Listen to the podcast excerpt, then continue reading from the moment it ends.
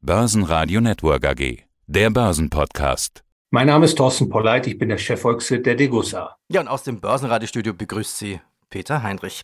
Sie sind auch der Autor des Degussa Marktreports und hier sind die Themen in diesem Podcast. Buy and Hold Gold oder Buy and Hold Gold. Langer Atem zahlt sich für Goldhalter aus. Thema 2. Weltweite Goldnachfrage erreicht in 2022 den höchsten Stand seit 2013. Ja, und noch ein paar Ideen zur Ökonomik der Kriegswirtschaft und ihre Inflation. Buy and Hold bei Gold zahlt sich aus. Ja, klar, wer möchte das nicht? Verkaufen, wenn die Kurse auf dem Höchststand sind und kaufen, wenn sie ganz unten sind. Tja, aber Wer erreicht das schon? Wer kann das schon? Man weiß, Markttiming ist total schwer. Wo liegt eigentlich das Problem? Ja, Herr Heinrich, Sie sagen es bereits, Markttiming ist verlockend. Man möchte natürlich auf dem Höchststand verkaufen und auf dem Tiefpunkt kaufen, aber das ist ja in der Regel nicht möglich. Viele Investoren scheitern daran. Und wenn man genau sich ansieht, wo die Probleme liegen, dann erkennt man eben auch, dass ein misslungenes Market Timing den Kapitalbestand aufzehren kann, den man zu Investitionszwecken äh, zur Verfügung hat. Insofern sollte nur derjenige ein Market Timing betreiben, der hinreichend sicher sein kann, hier auch erfolgreich abschneiden zu können. Und noch etwas ist im Rahmen einer Market Timing Strategie zu beachten. Und zwar sind es häufig nur relativ wenige Handelstage, die von herausragender Bedeutung für den Investitionserfolg sind sind. Und diese Problematik habe ich eben auch versucht äh, zu quantifizieren anhand der Goldpreisbewegung in meinem neuen Degussa Marktreport. Ja, und Sie haben auch eine ordentliche Tabelle drin. Da zeigt man auch und da sieht man auch, die täglichen Schwankungen bei Gold sind beträchtlich. Wie groß sind denn die Schwankungen?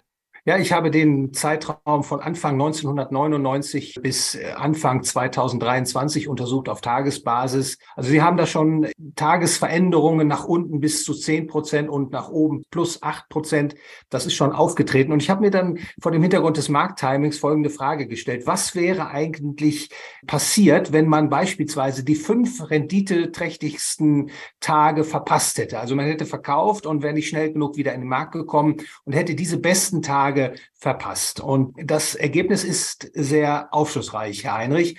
Wenn man von Anfang 1999 bis heute Gold gekauft hätte, dann hätte man jahresdurchschnittlich einen Wertzuwachs von knapp acht Prozent pro Jahr erzielt. Also jedes Jahr von 1999 bis 2023 Anfang. Wenn man nur die fünf besten Tage verpasst hätte, wäre die Rendite der Goldinvestition nur sechseinhalb Prozent gewesen. Wenn Sie die zehn besten Tage verpasst hätten, dann wäre die Rendite auf 5,4 Prozent abgesagt. Wenn Sie die besten 20 Tage verpasst hätten, dann wäre die Rendite nur bei etwa 3,6 Prozent. Und das zeigt, es sind nur ganz wenige Tage, die wirklich bedeutend sind für den Investitionserfolg, für die Rendite, die man mit dem Investieren in Gold oder in Aktien, das äh, Resultat ist ähnlich, erzielen kann.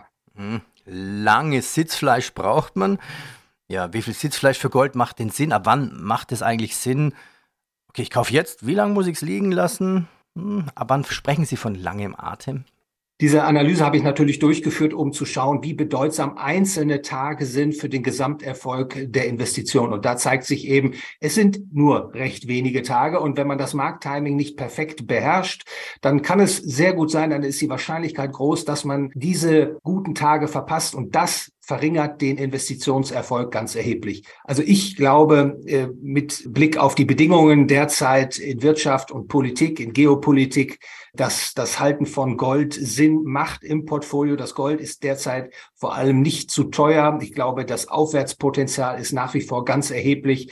Insofern rate ich, einen Teil des Portfolios in Form von physischem Gold zu halten, in, also Münzen oder Barren mit einem Investitionshorizont zu operieren von drei oder fünf Jahren. Und da bin ich sehr sicher, dass dann rückblickend die Entscheidung, Gold zu halten, sich als risikomindernd für das Portfolio und auch renditesteigernd erwiesen haben wird. Thema Nummer zwei. Die weltweite Goldnachfrage erreichte 2022 den höchsten Stand seit 2013. Wie groß war denn die Nachfrage? Ja, die Nachfrage insgesamt war bei etwa 4.750 Tonnen. Das war ein Anstieg um zwei Prozent gegenüber dem Vorjahr. Und das war natürlich ein ganz erheblicher Zuwachs, wenn man die Entwicklung der letzten Jahre vor Augen hat. Und das zeigt auch, Gold ist wieder gefragt, nicht nur bei institutionellen Anlegern, sondern auch bei privaten. Hält diese Nachfrage weiterhin an? Ich glaube schon. Die Bedingungen für die Goldnachfrage sind günstig. Ich glaube, dass äh, die Zinsen nicht mehr viel weiter ansteigen werden. Am kurzen Ende bekommen wir vielleicht in Amerika und hierzulande noch einige ganz kleine Zinserhöhungen. Die Langfristzinsen, denke ich, sind bereits wieder im Absinken begriffen und das ist tendenziell förderlich für die Goldhaltung, denn es senkt die Opportunitätskosten für Goldpositionen. Und hinzu kommt, dass auch die Inflation gekommen ist, um zu bleiben, wie ich immer sage. Und vor diesem Hintergrund ist das Gold eben eine attraktive Position im Portfolio und das wird sich zeigen, auch insbesondere in der Investitionsnachfrage. Insbesondere glaube ich, dass im laufenden Jahr die äh, sogenannten ETFs wieder deutlich an Attraktivität gewinnen für viele Investoren, aber auch, dass das Geschäft für, für Barren und Münzen wieder weitere Dynamik entfalten wird. Insofern bin ich sehr positiv für die weitere Goldmarktentwicklung